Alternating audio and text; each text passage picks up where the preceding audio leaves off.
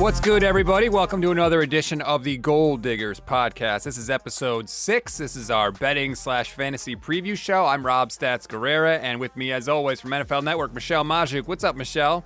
Hey, hey. I am excited to be here. You know, I at least have the forty-niners to look forward to on Sundays now because my Steelers, they suck. So I need a team to actually give me some excitement this year, and it seems like the forty-niners are going to do that for me. They do suck. Like when when it was fourth down last week and Ben checks it down to Najee Harris like immediately, I was like, what are you doing? He looks totally cooked, Michelle. Oh, yeah. They didn't even try. They didn't even try to score on that play.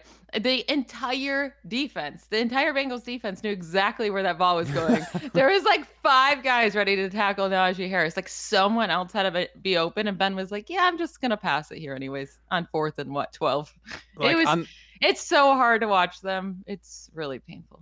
On the one hand, I was happy because you've been singing Najee's praises and he got like, what was it, nineteen targets or something yep. like that. So I was happy about that because you convinced me to draft him. But at the same time, like, dude, what do you that it is so frustrating when you have an offense that cannot move the ball. And I we know all too well in San Francisco what that is like. It's like everybody else seems like they can chuck it down the field. But for some reason, our two teams are stuck in the mud. Oh, yeah. The Jaguars had no issues moving the ball against the Bengals defense. So apparently uh, the Steelers offense is worse than the Jaguars, right? That's how that works. Man, that is a depressing, depressing thought. Uh, before we get rolling here, I want to remind everybody, if you haven't done so already, please follow the Niners Nation Podcast Network. Drop us a rating and a review. If you like what you hear, if you're already subscribed, that's great. We appreciate it. But if you want to help us out, just take two seconds, drop us a rating and a review. It really helps uh, people discover us. It helps, you know, our shows become bigger and better so we could do a lot more cool stuff in the future. All right, it's Seahawks week, Michelle, so I'm like no sleep. I'm I'm logging into Field Goals, our Seahawks community here at S P Nation, and I'm like trying to find dirt on the other team. And here's what I generally have uncovered. The Seahawks fans think their defense is trash. They think their secondary is terrible. And the way I look at this, everything should line up for the forty-niners offense to be able to move the ball. I thought that against Green Bay, and I was totally wrong. What do you see this week? The forty-niners should have no trouble at all having the time of possession and moving the ball. Right now, the Seahawks are dead last in time of possession in the N F L. They only have the ball for about twenty-three minutes a game, which is almost two full minutes less than the Jaguars, who are the second lowest in time of possession per game. Like, they've been incredibly... just like they're fine on offense, but they're so bad on defense that it just does not allow their offense to have too many plays. They're only averaging fifty-two offensive plays per game, dead last in the N F L. So if, you know, the Seahawks defense allows the forty-niners to just hold on to that ball, that's what they need to do, have long drives. And we know Jimmy Garoppolo can do that because he's going to pass five yards per play. Uh, that's kind of the... This is where Jimmy Garoppolo might be effective, right? It might, this game plan might work for them that way. Keep Russell Wilson off the field. That's how you beat the Seahawks. Well, that is the thing for me going into this game. Like, it seems to all be setting up for the forty-niners offense to have a big day. If Jimmy can't do it in this week at home against this team with this secondary, and the Seahawks defense has really struggled against screen passes this year. For some reason, like, they can't get their assignments right, and they've got gashed by it. The forty-niners love screen passes. They love passes behind the line of scrimmage. If Jimmy can't do it this week, like, he can't do it against anybody. So that's my, like, number one thing I'm watching. You know, if he can't do it this week, how's he going to do it against bigger and badder and tougher defenses? So he better light it up. If he doesn't, I'm going to be very disappointed. He was very disappointing against the Packers. It, listen, he's doing the same exact thing he always does. He's averaging fewer than six air yards per attempt. Only Matt Ryan and him have done that so far this year. And, Ugh. you know, Matt Ryan and that Falcons offense is terrible, terrible. So you don't want to be compared to them. Uh, Jimmy Garoppolo kind of got it going at the end of the game, but it just, it was not a pretty game, right? At halftime, I really wanted Trey Lance to come in. Now, this is a type of this is what I was talking about before the season. I do think Jimmy Garoppolo in this matchup gives you the better chance to win. And we've seen rookie quarterbacks this year, and they're losing games for their team, right? It's good that Trevor Lawrence is getting more reps. You see him getting better each game, and that's what you want to get out of Trey Lance. But are you willing to lose those games in the meantime? No, because the 49ers are actually a playoff contender. This game, Jimmy Garoppolo gives you the best chance to win. And I think this is, you know, perfect matchup for him. Wear those short plays and let his let his guys do the work after the catch. They're going, like Deebo Samuel is going to be able to destroy the secondary after the catch. So I, I think the game plan will work out just fine for the 49ers.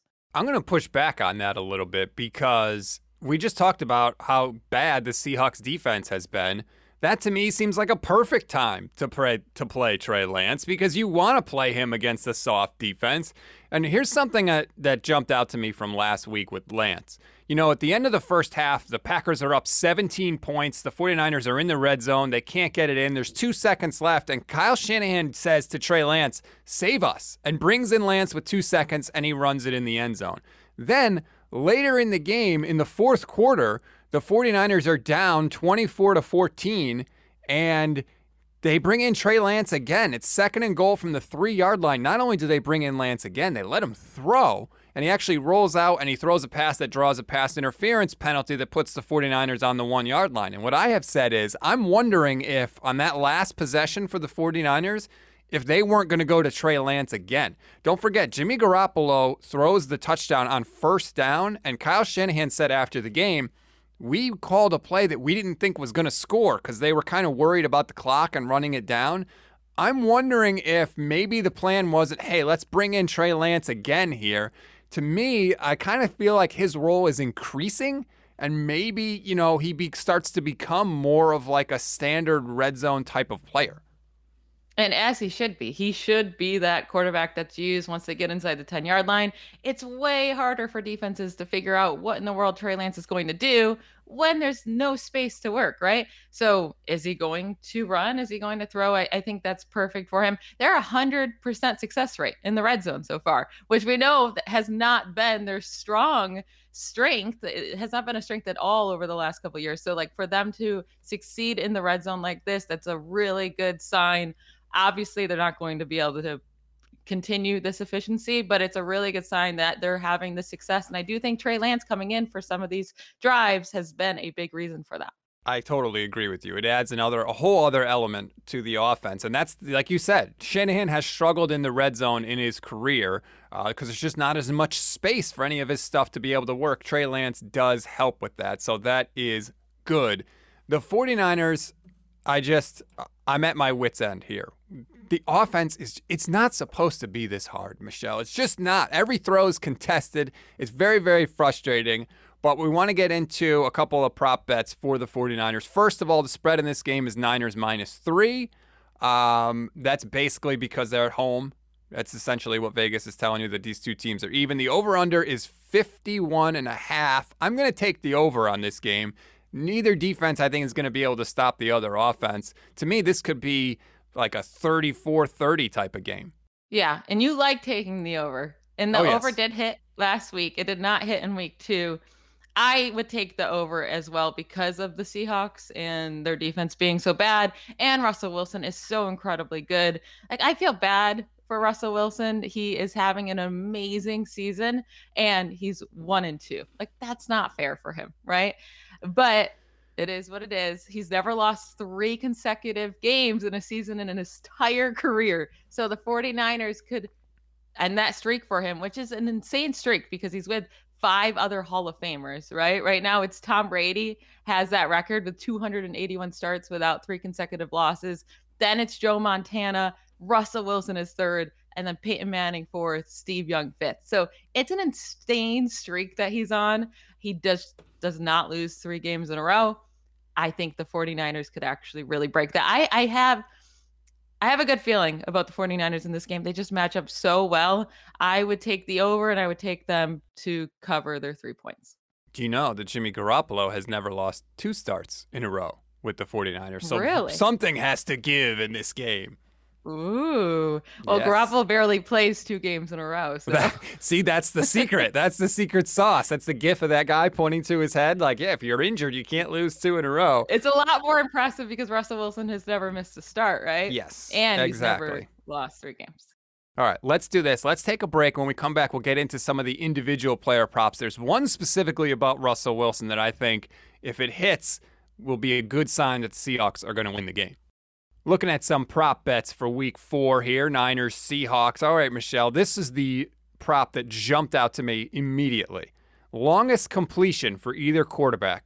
Jimmy Garoppolo is at thirty-five and a half. I'm telling you right now, take the freaking under because he doesn't even attempt passes longer than twenty yards.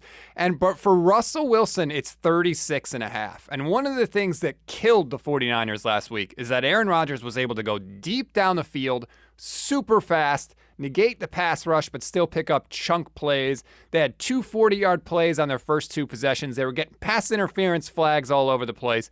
If Russell Wilson hits this over and is able to get a completion of over thirty-six and a half yards, I think it's going to be a sign that the Niners defense is in big trouble. And I think it's fair to say they would get that if Tyler Lockett was healthy, but he's dealing with a hip injury and didn't even practice on Thursday. And then all of a sudden, D K Metcalf comes up on the injury report with a foot injury, and he banged up his knee last game. Like, if they don't have Tyler Lockett and D K Metcalf, the 49ers should destroy the Seahawks because those are basically all of Russell Wilson's weapons. Like, you have two great wide receivers and nobody else on the team. Their rookie Dwayne Eskridge is also dealing with a concussion. We'll see if he can be cleared before game time.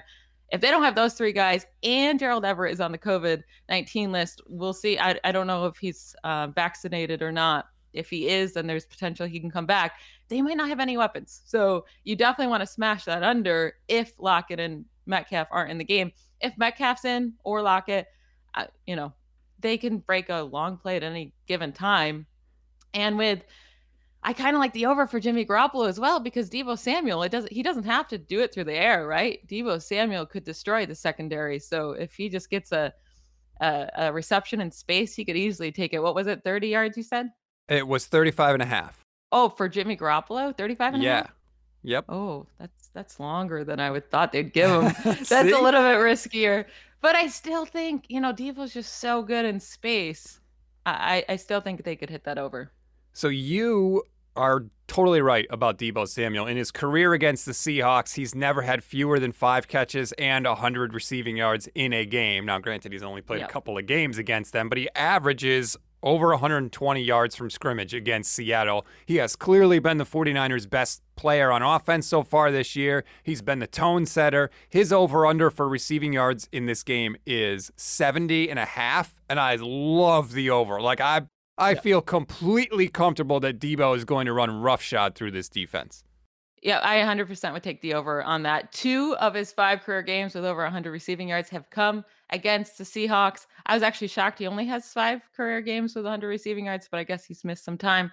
But yeah, but he's the clear-cut wide receiver one on this team. He's getting more targets than George Kittle as well. Brandon Ayuk, I know people are excited he got the touchdown last week, but he still only saw fifteen percent of the target share. Like, he's not involved. Kyle Shanahan hates his guts, so hopefully he gets more involved. But Deebo Samuel is the only guy they want to get involved in this offense. They need to get George Kittle more involved as well, but uh, Deebo Samuel should easily hit that over. I'm a little worried about Kittle. You know, the over-under for yards on him is sixty-seven and a half. I'm not even sure he's going to play. You know, Kyle, the 49ers do this thing. It drives me nuts.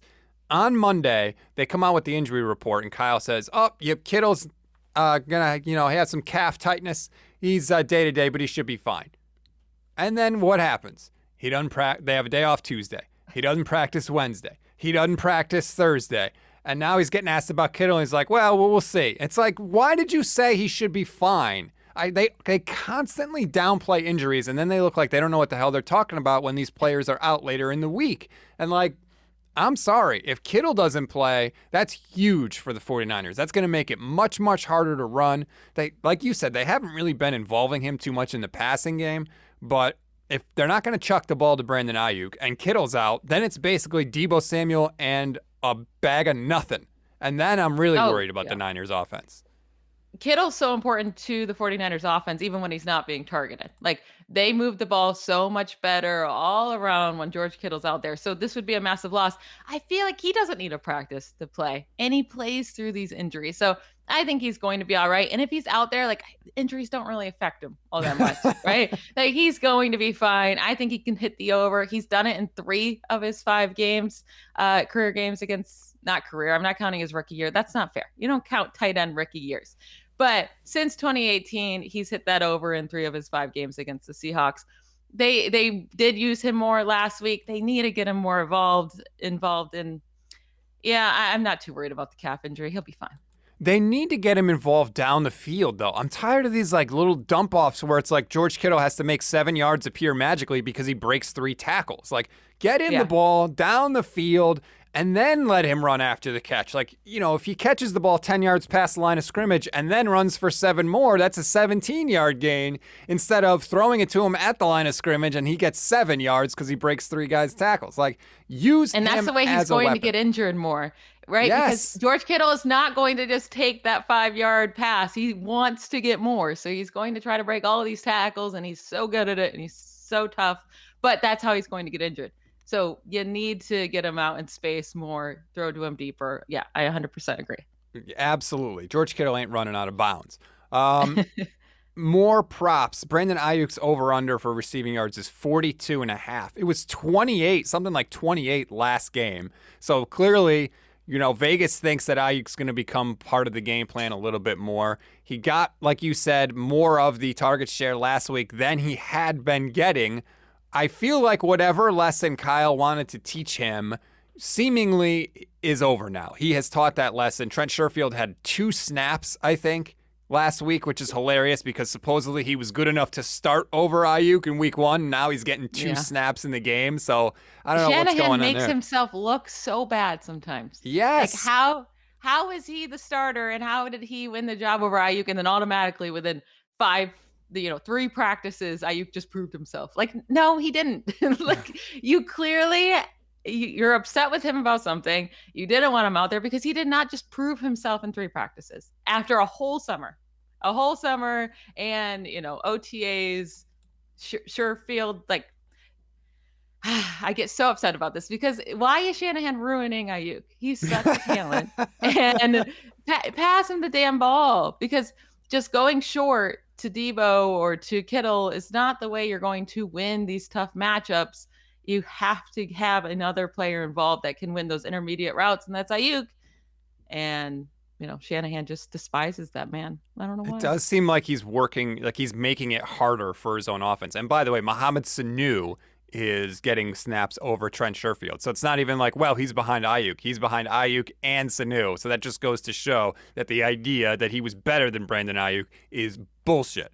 Now. Yeah, but last week when Ayuk, you know, it felt like he was more involved. He was finally getting some targets. He got the touchdown. He's still at the same amount of targets as Sanu. So it's like Ayuk should be getting more targets than Mohamed Sanu. He should be more involved. You know, it should be the focal point of this offense should be those three top guys, Deebo, Ayuk, and Kittle, but they're only using Deebo really. Kittle needs to be way more involved as well.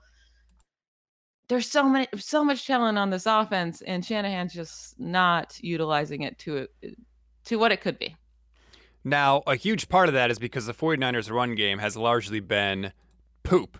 Over the first three yeah. weeks of the season, they are averaging, I believe it's three point four yards per carry without Raheem Mostert, who only lasted four snaps. So much of the offense is obviously based on the play action. But here's the thing.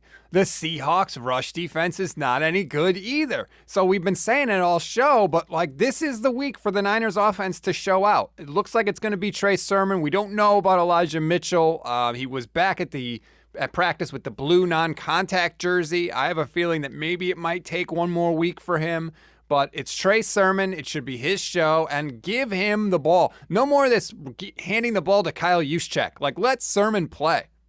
Yeah, and utilize him to his strengths. Like, he he's great up the middle. He's not going to win on the outside all that much. He's not a speedster. If you wanted a speedster, why did you trade up for Trey Sermon in the third yes. round? It doesn't make any sense. You know, you like you watch this tape. You know he's not fast.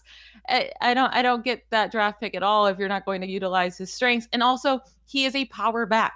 You need to feed him the ball. Getting one carry every once in a while is not the type of back he is. He needs those reps to get going. And as he, you know, like Derrick Henry in the beginning of many games does not do all that much. It's as you give him those twelve, thirteen, fourteen, fifteen carries. And in those second half of games, that's when he explodes. And that's when defenses are tired because they've had to stop Derrick Henry. But it doesn't matter if Henry struggles in the beginning. They keep feeding him the ball because they know he's going to get better. I'm not comparing Sermon to Henry. Obviously, Henry is a much better talent, but that's the kind of back he is. So if you want to get the run game going, you want that time of possession, then you have to deal with Sermon getting maybe two, three carries for the first, you know, handful of carries, but then he'll get going and they need to utilize him in that way. But I don't think Shanahan's patient enough to do that. Well, here's the troubling thing for the 49ers. The Seahawks have scored the most points in the first half of any team in the N F L this season with sixty-two. The 49ers yeah, and then have they do sh- nothing in the second half. Yes, they've scored the fewest points in the second half this season. Listen, they have only scored in the second half of all games this year. Seattle has only scored thirteen points, which is unreal if you think about it.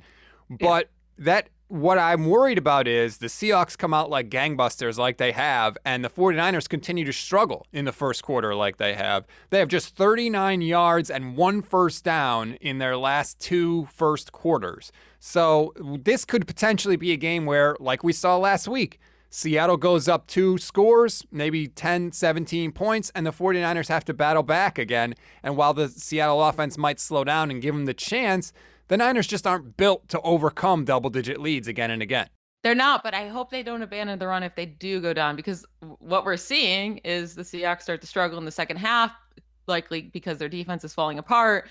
They're just not getting on the field as much on offense. So run out that clock a little bit. It's okay if you're down ten to zero. Like, you'll come back, run out that clock, get – you know, get that touchdown slowly, keep Russell Wilson off the field. Like, I hope they don't just go and abandon the run, because I think that could be a recipe for disaster if they do that against, you know, the Seahawks. If they start giving the ball back to Russell Wilson quickly, if they're passing, passing, and it's not succeeding, um, that, that could be dangerous, because that's, you know, the Seahawks aren't not scoring in the second half because Russell Wilson's struggling. It's because right. he doesn't have the ball. I mean, he has one thirty-three point six passer rating this year, highest in the N F L, seven pass touchdowns, zero interceptions. He is the only quarterback to have seven plus pass touchdowns and one twenty-five passer rating in his first three games and have a loss. And he has two losses. So the other thirteen quarterbacks who have done that in the Super Bowl era, a combined thirty-nine and zero record. And wow. Russell Wilson is one and two. It's because that defense is so bad. It has nothing to do with Russell Wilson. So you need to keep him off the field, and you're not going to do that if you're, you get all worried because you're down and you start just passing, passing, passing. So we are recording this show on Friday morning, and Kyle Shanahan was just on K N B R, Michelle, and he said it is, quote, not guaranteed that George Kittle will play on Sunday as he deals with that calf issue. Ugh. Like, come on, yeah. man. That can we just have one week with all our people out there? Like, one time. It's unbelievable with this team. It, is there an update on Josh Norman today yet? Yes. I mean, it's early. Shanahan said that he would pretty much say it's doubtful. Uh, well, when you have two bruised lungs, you usually don't yeah. come back from that in a week. So I never bought the, like, they said that it's possible that he plays, but, like, think about that. He bruised his lungs. Like, you're not going to want to throw this guy out there seven days later.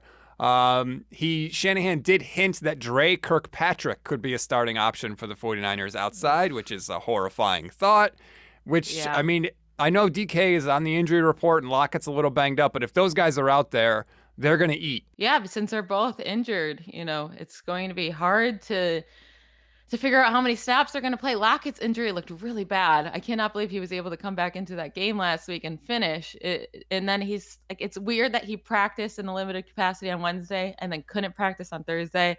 That just shows me, like, he tried and it didn't work. Like, yep. He's in too much pain. I don't foresee Tyler Lockett being able to play in this game or do much if he does.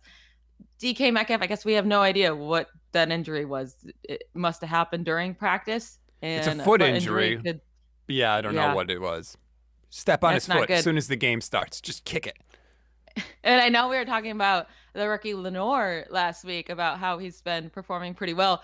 Defenses, I mean, opposing quarterbacks are bullying him, though. He, they're targeting him hard.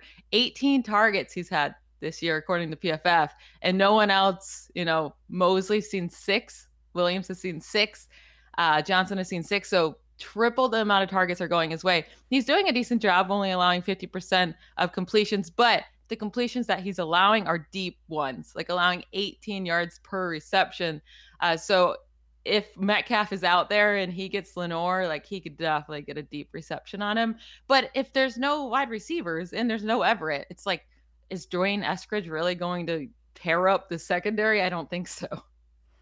I, I think that the 49ers defense is not as bad as they looked uh, against the Packers. I think that Russell Wilson is not going to hurt the 49ers defense as quickly as Aaron Rodgers did. Some people had Aaron Rodgers' average time to throw in week three at like two point oh three seconds, which is insane. That's not Russell yeah. Wilson's game. He's going to hold the ball longer. That's going to let Nick Bosa and Eric Armstead and Dee Ford and all those guys have a chance to affect the play. Now, I think Russ is still going to scramble around, but the pass rush is going to be a factor. And maybe, just maybe, the 49ers defense could, I don't know, force a turnover? Imagine that. They only have one so far this season. It was the pick six by Dre Greenlaw. How about the pass rush getting at Russell Wilson a little bit, forcing some turnovers, and for a change, setting up the offense to have a short field? Yeah, and if, again, if you're you're missing all of your playmakers, I don't think Freddie Swain and Dwayne Eskridge are going to like be creating a ton of separation out there on, you know, on the secondary. So that should allow for the pass rush to get to Russell Wilson. And Wilson makes mistakes. You know, he's not a mistake. He makes mistakes on the regular. Last year he did anyways. So I do think that they could cause an interception or two from Wilson this week. We'll we'll see what happens there. But yeah, they're going to need to make Wilson turn over the ball to win this game. But I, I think it'll happen. I'm a little worried about Jimmy Garoppolo because he only has one interception on the year. And, and to be fair to him, that was an insane play from Jair Alexander on that interception. But he's put the ball in harm's way a lot. And even last year, the Seahawks defense wasn't great, but they were able to force turnovers. Now, they haven't done that as much this year, but you can only put the ball and have turnover-worthy plays so often, Michelle, and get away with it. Eventually, those are going to yeah. actually turn into real interceptions. Oh, yeah. Jimmy Garoppolo is getting so lucky. Just so many of his balls that could be easy interceptions are just, they're not coming down with it. And I don't know if this is the week where they actually turn those bad throws into interceptions. I just I, I just don't believe in the Seahawks secondary whatsoever, but he is getting insanely lucky. The 49ers have just had been a very, very lucky team on the field this year. The the flags are going their ways.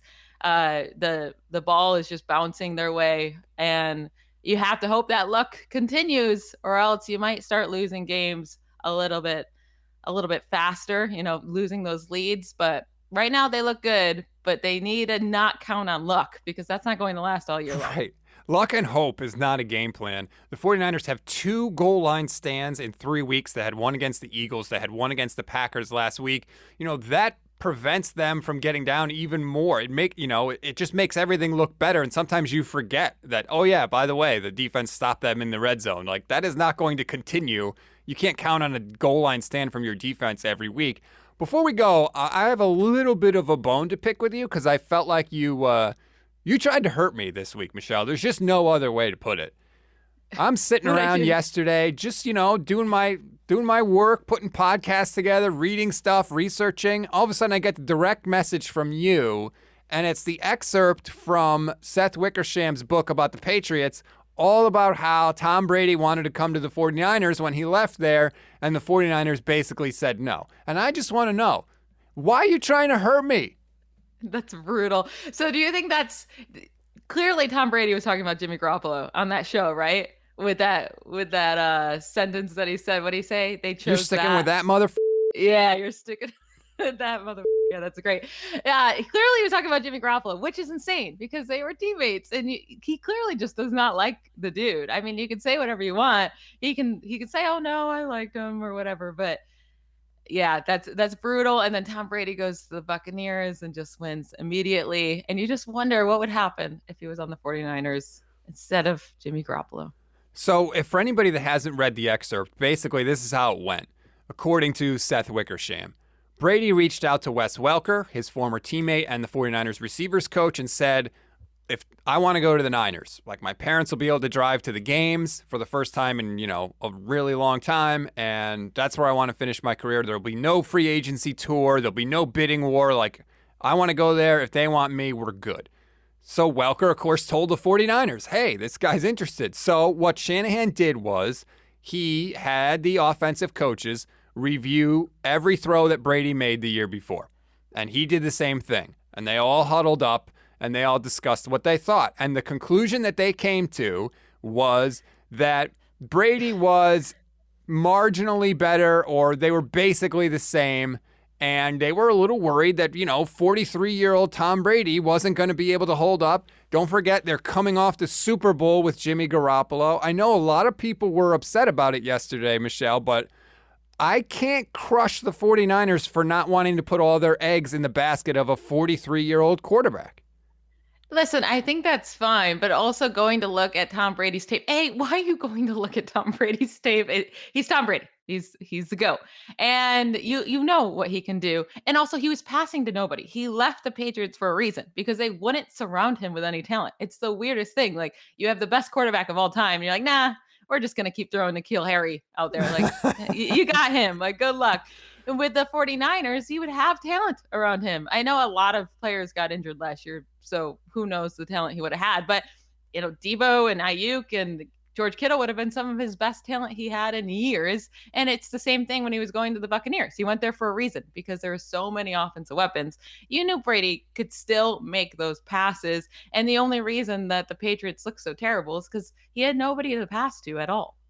Yeah, I mean, we saw last year when Brady had Godwin and Mike Evans and Gronk, or the, the shell of Gronk that was out there, he threw forty touchdown passes, which is insane. Yeah. Like, do people realize that I think there have only been like eleven or twelve seasons of forty or more touchdowns in the history of the league? Like, that just doesn't happen that often. And Brady did it as soon as he had an offense around him that was packed with skill players. So I, I get that, like, especially now with Garoppolo, you know, struggling or doing what Garoppolo does, that people look back and say, oh, God, that would have been great. I kill the 49ers all the time, Michelle. You know that. This is one that I'm not going to get on them too hard about. Uh, but that doesn't excuse sticking with Garoppolo now. And I hope that they don't. But it seems like for now it's Jimmy's job. Listen, if they said, you know, we just made the Super Bowl, we don't want to mess things up, we think like Jimmy Garoppolo can still get better. If they said all of those things, that's fine. But the fact that they said there's not that much of a difference between Tom Brady right now and Jimmy Garoppolo, that's inexcusable. That's just ridiculous. If that is true, right? If those are true statements, that's the ridiculous part. If they wanted to, you know, not pay up for Tom Brady and they wanted to stick with their locker room and they thought Jimmy Garoppolo could just get better, like if that was their reasoning, that's fine. But the fact they actually thought Garoppolo was as good as Tom Brady, even at forty-three years old, it, that's that's a rough pill to swallow. And you have to just look at the history of the quarterback decisions in the Shanahan era, right? They don't scout Patrick Mahomes and Deshaun Watson because they have their heart set on Kirk Cousins. They don't even scout them. It's not we looked at the film and thought Kirk was better. They didn't even look into them. That is hideously, hideously bad. That goes on their football tombstone. That is malpractice that they didn't do that. They get Jimmy Garoppolo, okay. After the Super Bowl season, obviously, we just talked about the Brady thing. They stick with Garoppolo again. After last season, they tr- they go after everybody. They go after, they went after Dak Prescott at one point, which for some reason has not really gotten a lot of headlines, but they looked into trading for Dak Prescott before he signed his big deal with Dallas. Obviously, we know the Stafford thing. There were Sam Darnold rumors. The quarterback decisions from this team have not exactly been great under Kyle Shanahan. No, they haven't. And the fact that they needed to go watch the tape for Tom Brady just to see if they wanted to, you know, sign him or not is kind of, it's kind of goofy. Like you, you want to sign, if Tom Brady wants to sign with your team, you sign him. Like that's the end of story. That that should have just been the entire story. Yeah, we wanted to sign him. He, he either didn't sign here or he signed here. That should have been the entire story, but it, it wasn't. And it makes you, It makes you wonder about their decision to trade up for Trey Lance. Like, hopefully they're right on him. It, it looks like this quarterback class right now is not performing well in their rookie season. So Trey Lance is not going to have to do much when he comes on this field to perform the best out of this class. Like, it's been disgusting. True. It's been really bad. So Shanahan could look really smart if he, you know, gives him a shot. The weird thing is, I tweeted this out last week. The three greatest quarterbacks in my lifetime are Tom Brady, Aaron Rodgers. Well, actually, if you want to throw in four, Tom Brady, Aaron Rodgers, Patrick Mahomes, and Peyton Manning. And the 49ers passed on all of them. They passed on Brady, obviously, in the draft and passed on him again. They passed on Peyton Manning. Jim Harbaugh met and threw with Peyton Manning when he was there with head coach of the 49ers when Manning was leaving the Colts.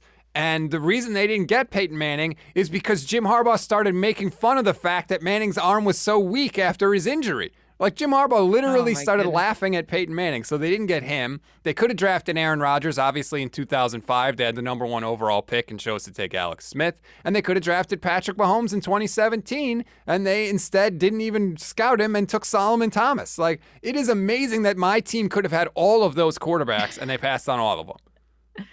Yeah, that's pretty brutal. That is, yeah, that's that's rough. I can't say the same about my Steelers. You know, Ben has had a good career. Not like those guys, but now I wish we had, you know, a good quarterback. I feel like it's going to be twenty, twenty plus years before we ever find another good one. If I out. told you right now you could have Dwayne Haskins in starting this week for the Steelers, would you no, do it? No, no, no. If I'm ever watching Dwayne Haskins start for the Steelers, I'm officially a, a full-time 49ers fan. I could, if that's ever the case, just get, there's no point of even watching that game. All right. I'm just, just checking because, you know, Ben has looked pretty crappy. So I just wanted to see if you were at that point. You are not that desperate. No, no, not at all. All right. That's going to do it for this edition of the Gold Diggers podcast. Again, if you haven't done it, drop us a rating and a review. Smash that follow button. We really do appreciate it. There's going to be a special crossover pod tomorrow. I sat down with Brandon Scholes of Field Goals. So we'll do another Seahawks preview. It's Seahawk week, baby. So we got to step up our game. And after the game, as always, we remind you, join us online. We are streaming on YouTube. We are streaming on the Niners Nation Facebook page. We're streaming on Twitter. Instant reaction show after the game. We'll take your comments and questions. Everything that happened, we're going to break it all down, so you definitely want to be a part of that. Enjoy your weekend. Enjoy the games. Michelle, thank you very much, and we will talk to you next week. Bye, y'all.